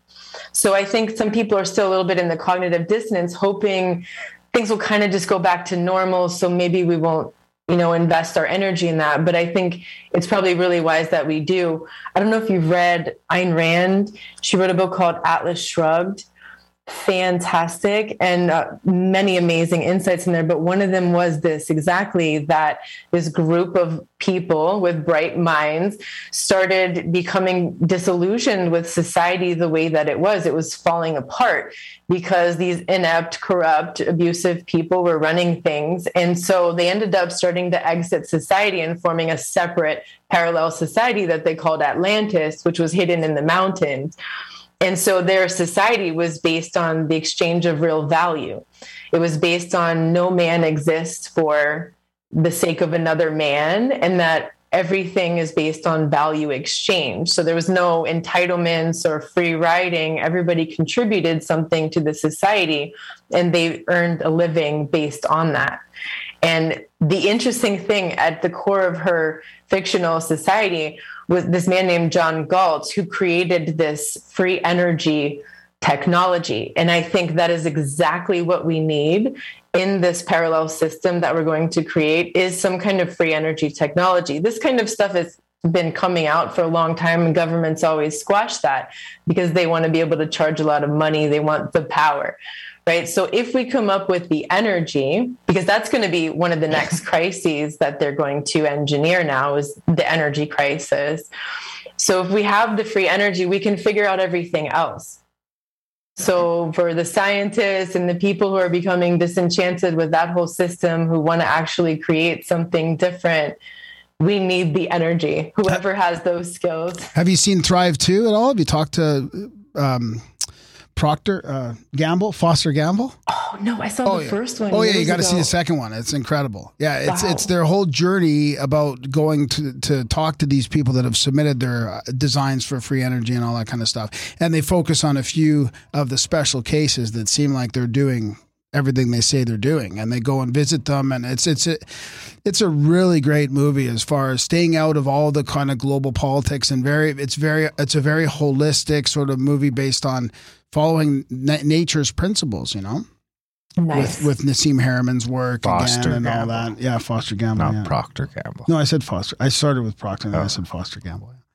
Yeah, Nassim yeah, was talking about that mass formation. He didn't use that word a long time ago. I went to one of his events, but he was talking about how like there's like this consensus, you know, in science or in physics where like they they just agree on the weight of uh, was it the nucleus or the neutron of the nucleus something about this. I'm sorry, I'm the proton. No, the proton. I think proton. That yeah, was it. yeah. And he was talking about how they just made up a number. Mhm. Yeah, that's the mass formation that that Fort was talking about in his book. Yeah, unbelievable. Yeah, and then it just and then and then the problem is it, it'll just stays like that. This this whole the, this whole way until it it shifts and morphs into something else eventually. But it it it just always transitions into something else. Eventually, but it but at the time it's dogmatic and it's uh it's the what does he call it? Uh, he calls it the um. Now I'm not. Now I'm gonna gap out on on the what he calls it, but I'll, I'll th- uh, if I think about that, I'll I'll uh, I'll come back to it. It's yeah. What is he called? The ind? Oh, I can't. I can't think of it. Damn it. Dogmatism. Well, yeah, in general, but he's got a special, another special word for it. Like, remember I was saying it upstairs. The the um, yeah, I, I, indi- yeah, I can't. I can't think of it. Interesting. I've only narrated it like 500 times in the last five days, and I can't remember it. Atlas Shrugged could have done without the whole speech, I think. Or The they, John Galt speech. oh yeah, I mean it's like four and a half hours. Come on, come on. I mean it's longer than some books. It's longer. The John Galt speech is longer than Fahrenheit 451. Is that what that book's called? Is am I thinking of the right book? Yeah, yeah, yeah, yeah, yeah. that's yeah. right. Yeah, Yeah, another You know, good it's one. so it's so interesting though. All of those dystopian novels that came out mostly in the aftermath of World War II. You know what what was going on in the collective consciousness that people around the world were writing novels, basically describing exactly what's happening now. We're kind of in some kind of intersection of all of those novels. Brave New World. Have you read that yeah, one too? yeah. You know, um, that girl from the Australian internment camp that the girl that was forced in there. You probably saw the Yeah, video. yeah. She said that you know, when she was getting very anxious, she asked if she can go for a walk or a run outside, and they wouldn't let her. They made her stay in, but they offered her Valium. I mean, that's straight out of Brave New Oh World. Take God. a gram and don't give a damn. And she said that even like the PR around those camps in Australia, it's like it's like a holiday. Again, right out of Brave New World. Take two grams and have a holiday. That's crazy. The It is. The name of the camp is like uh, some. It's a very um, positive type name. I can't remember what the name of that camp is now. We talked about it before on the show. See, I'm losing my memory again here. Some kind of euphemism. Yeah, yeah, like New Land Camp or some Mm. some like Sunshine Creek Lodge or Ooh, something. Sounds lovely. I'll, Yeah. I'll take 14 nights. Yeah. I can't. It's so refreshing to hear you talk about all this stuff because, like, when I heard you, you know, talk on uh, on Reiner about you know about the trauma and and and you know how educated you were, and then you're bringing up all these other conspiracies that we talk about, but it's just so refreshing to hear somebody that you're not aware of yet open to all the stuff that we discuss on the show. That's great. It's awesome y'all are talking about this stuff too. Oh, it's just it's it's so refreshing. Do you want to? Do you have any questions? FEMA's John? going to do a nuclear bomb test, response test on January 6th. really Do you think January that means? sixth. What? Yeah. Do they have to pick that date? I know, Right. right? It's just unbelievable. Maybe stay away from the city centers that day. Yeah. What day is that? Is that a weekend? Uh, it's Is that coming up. It's like- Thursday? yeah, it's Thursday? Thursday. Two days yeah, now. Thursday. Ooh, I'm taking that day off already. Great, that worked out. I'm making I'm making uh, apple strudels. nice. Yeah, I mean, nice little Thursday. Um, I got a question. I did want to ask about, uh, you know, because I know you've talked about this in your videos too, but the victimhood culture that we're in right now, you know, and taking responsibility. And I think that's part of the reason why the people that have been through the dark night of the soul or addiction or had to had to go through trauma and come out the other side sort of sort of accept i think responsibility over their actions and their behavior and um, you want to talk about how that's played a role, like how this new sort of it seems like there's a, a victimhood culture there that's that seems to be enabling this whole thing to happen. You know, the cancel culture, the people that are now, you know, pointing their fingers at people that aren't following the rules and all this. I mean, it feels like it's because they're just projecting all this stuff on other people. Yeah. And this has been a formation of a very long process, like decades and decades of programming and social engineering, Yeah. the in- infantilization of society, because that keeps people stuck in the victimhood. Yeah. And they, they want people there because if people accept self responsibility for their life and their choices and they make that commitment, that's empowerment. Self responsibility is empowerment.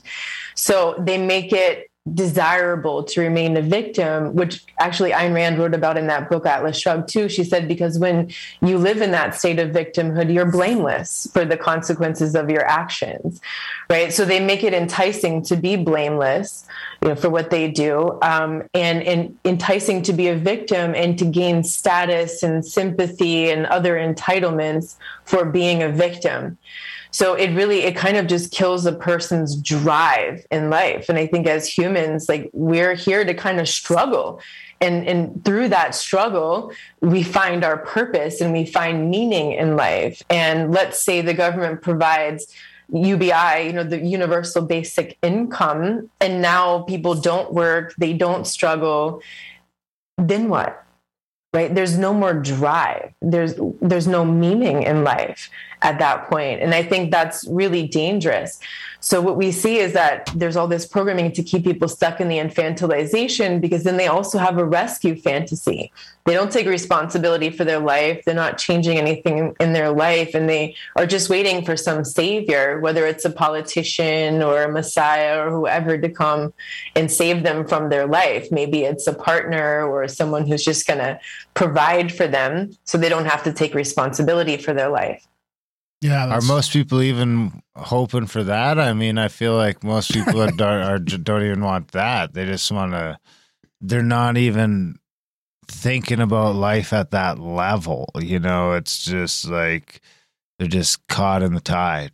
They're just you know Monday to Friday to ooh Friday's poker night, and then Saturday's pizza night, and then fuck it's Sunday back to work tomorrow and I mean, in a lot of ways, taking control of, and I mean, uh, I'm privileged in a lot of ways because I have, you know, a lot of things going for me, but I didn't mean that to come out that way, but it did.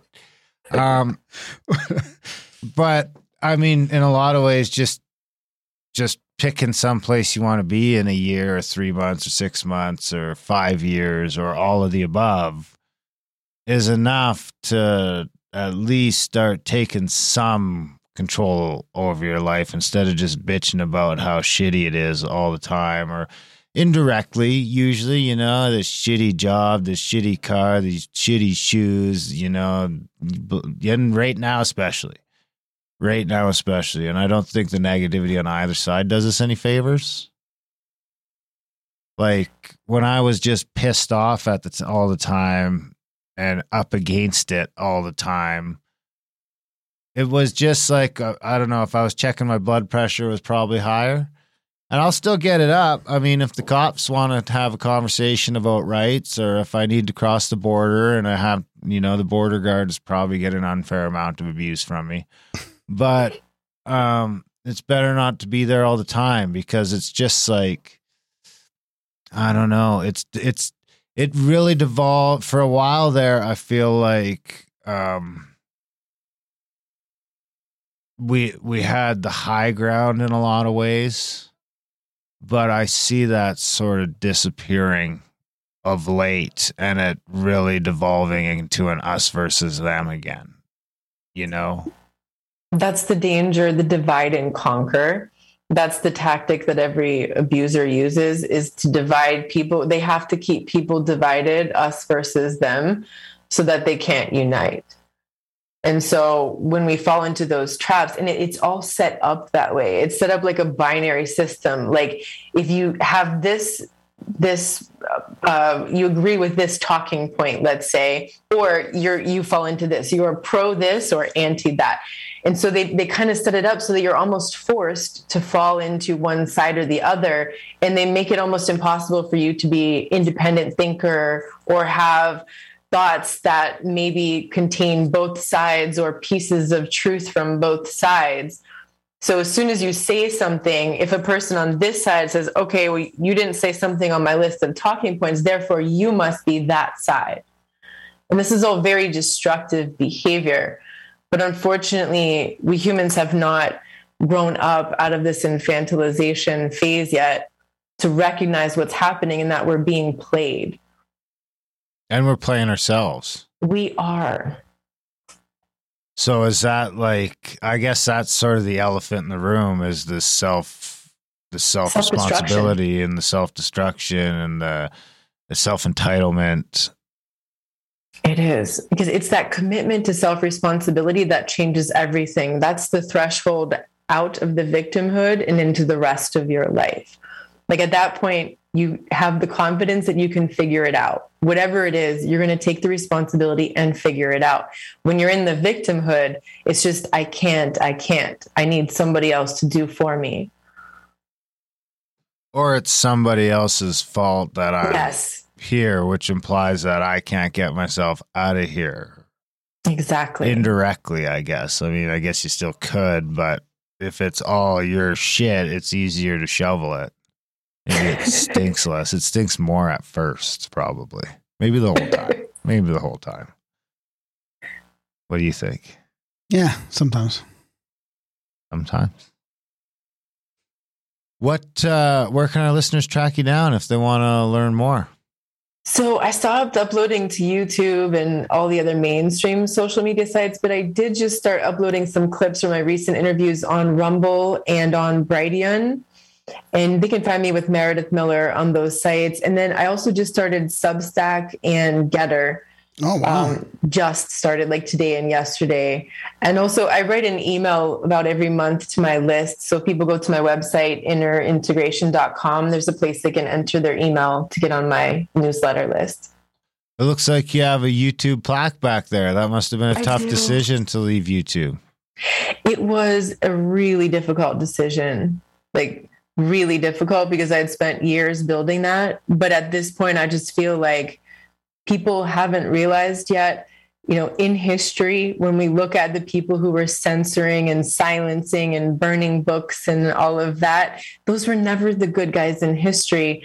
And so I think people don't realize that all of those mainstream sites are obsolete now because they've taken that side of censorship and silencing and controlling the narrative. And I just didn't want to participate in that anymore. I wanted to leave the library of content that I have up there as long as they don't delete me because that'll still serve people you know over time but i just don't want to keep contributing to that i don't want to be a part of that and i didn't even realize that there were these alternatives starting to be developed now other sites that people are moving to so they can share freely what they think.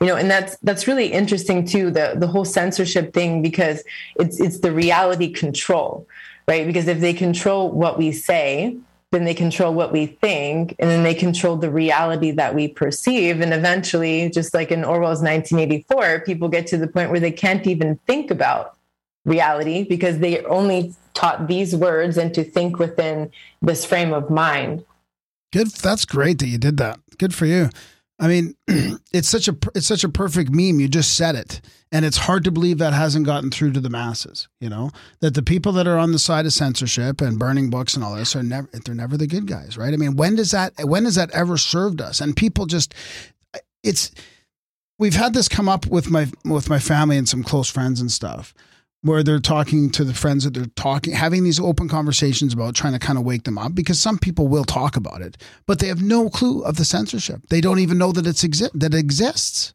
Like there, there's such a bubble in Canada here, at least, and with the mainstream sort of narrative that they don't even know that the censorship is happening. And you try, you give them examples, and they just don't even get it. They won't even acknowledge it.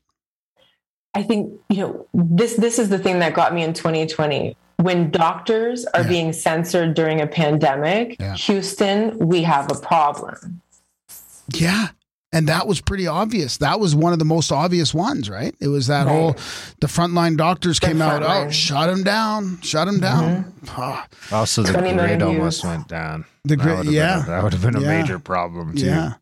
Well, I, I, do have one question before we let you go about just personal healing from abusive relationships. You know, I, it's probably a pretty general question, and you may have a, a, um, answered it already in in the general narrative. But um, you know, people that that realize that they're in a relationship, uh, like maybe more on more of a personal level, um, not the system so much or the family so much. Um, but either how to get out of those relationships, and this is probably like a huge question, but just s- summarize or whatever, or or if if you've if you've gotten out, how to sort of maybe take steps to heal from that abusive relationship, whether it's not NPD or BPD. I know there's some overlaps there. Hard to tell the difference sometimes. Yeah. I think the very first thing is to relentlessly face the truth. So as soon as a person starts to realize something's wrong, this is abusive, this is toxic, it's not okay, relentlessly facing the truth because you want to start to opt out or unsubscribe from that reality. So when you're in an abusive relationship or even a family system, there's a reality construct, which is like the narrative that they're selling us in society. And everyone is subscribed to that. So even when you're in a one on one relationship, you're fully subscribed to the narrative and the reality of the abuser. You need to start unsubscribing from that you need to start living in your reality, owning your reality, not letting the other person make you self doubt because that will keep a person stuck. And, you know, they say the average is seven times that a victim will return to an abuser. And if not to the same abuser, then to other abusers and repeat the same story. So I was asking myself a few weeks ago, is that going to be the magic number in society? Like, what is the seven times? Is it seven shots? Like, is it seven lockdowns? Like, what is the magic number going to be? Seventh wave. Yeah. Seventh wave. Yeah. right. Yeah, that's interesting. And then how, so how do you avoid going, so, I mean, relentlessly face the truth to avoid getting yeah. back in those as well? To to to face the truth to get out of that and then to start facing the truth about yourself mm-hmm. right because when it's kind of like an addiction to get caught in these abusive relationships you're not addicted to the abuse you're not addicted to the person you're not even addicted to the relationship you're addicted to the feeling that you get particularly the feeling that you got at the very beginning when they were pretending like everything was amazing, right? So in any addiction, we tell ourselves lies. Where's the lie? And that's where we have to get honest with ourselves and start doing a deep, deep dive into what are the lies that we're telling ourselves. Because whatever those lies are, that's what makes us a perfect target for someone who comes in and tells us everything that we want to hear. You know, so usually that lie has something to do with something in my life I need to take responsibility for. Right. And then the very basic foundation of rebuilding after one of those relationships is self worth everything else builds on that. And in order to rebuild your self worth, you need to take a look at what are your values. So, what really matters to you? And I always tell people, write this down because, like, sometimes we think we know our values. We're like, yeah, yeah, I got it. But we don't really take an inventory of the values. So, take a paper and write down like a free association exercise. Just give yourself five to 10 minutes all over the paper. Just write anything that comes to mind. What's important to you? What matters to you? What do you value? Then step away from that and look back. And then as you're looking at everything that you wrote, circle maybe the five or so things that really pop out as the most important. Those are your core values. So now that you know what your values are and what matters to you, now you can create standards and boundaries to protect those values. And then as you put those boundaries into practice, what happens is your self worth starts raising. So usually people who get into these relationships have no boundaries. Either in childhood they were taught they had no right to have boundaries, they have no idea what a boundary is, they feel guilty for setting boundaries. Boundaries are key to protecting our self-worth. Everything of value has to have a protection. Fantastic. Yeah, that makes a lot of sense. Wow, that's great advice. Can people still come to you for help uh, getting over personal trauma in relationships and exiting Yeah. narcissistic or borderline personality disorder relationships? Yeah, I do one on one sessions. Nowadays, most of my clients are actually hearing my recent interviews and they want to heal their personal traumas of any sort, really, so that they can step into leadership, leadership positions in their community and family through the process that we're going through in the world right now. Excellent advice. Okay, good. All right, well, we'll link to all that in the show notes. And thanks for your awesome interview. This was great. Really appreciate Thank all you that. so much for all the inviting me. excellent answers. And yeah, thanks a lot. And we'll And- keep in touch. Enjoy Texas. Thank you. It's Hope to warmer see you and here one freer. Yeah. Okay. One day. Bye bye. See ya. Bye. And that was our chat. Meredith Miller, what'd you think, buddy? That was as good as I expected it to be. Yep. It was Just- fantastic. Just yeah. as good. yeah. I wish I would have learned about her like, I don't know, lots, many years ago, but it's all good. No, ago? many, many years ago. Yeah. But no, I mean, I think she's fantastic. People got to look her up. I mean, I I heard her on that Reiner, Reiner Fuellmich episode, which I don't know he's, who that is. he's the lawyer that's doing a Nuremberg 2.0. Oh, is that still yeah. happening? Yeah. Is it It's happening, though? Yeah, It's all happening. For It's all real? happening. Well, yeah, it's, it's all happening. For real though, or is this like the Well, p- p- hey, I'm is not this putting like any. that that church in Europe that says all sorts of shit and nothing ever happens? The one that like said the Trudeau is a genocide or whatever. Yeah, no, I'm not putting any weight in it. Okay, good. So, but some people say it's happening. Some people. Yeah, some people fall. I mean, he's interviewed like hundreds of top doctors and scientists and people Who's like the yourself. first domino to fall? Uh, in Europe, maybe like Poland or something like that, or some some like The whole some- country? Well, no, well, I think he's start, they've started lawsuits in there, but I mean, I just don't have any hope in the law system because look what's happening with the JCCF and in Canada. I mean, every province and all these people have all been sued for various things over this, and they just keep extending the deadline, push it out, push it out. Oh, we don't have to give you our data. Well, that's oh, not- we'll get back to you with that. That's and not. Uh, that's not losing. Well, it's, It's, not, not. stop. It's not it's solving not, the problem. It's not right like It's not- fucking new either, man. I mean, try and get divorced in less than a year and a half. You know what I mean? Yeah. Good luck. Yeah. It's gonna take fucking like four or five court appearances, and they're gonna be four or five months apart. But they're, I mean, they're saying that a lot of people are going to hang for this, you know. And hang? Yeah, like they're talking about gallows? Like, well, Maybe that's what the guillotines are for. Not for us. For the politicians. Fuck, it's crazy. Big dude. thanks to Meredith for coming on the show. Big thanks to you guys for listening. Even bigger thanks if you're one of the few, one in a hundred, two in a hundred, that choose to support our work over here at We Grimerica. can't do it without you. We can't do it without you. We'd have to stop it without you. We don't want to stop it. We're hoping you don't want us to stop it.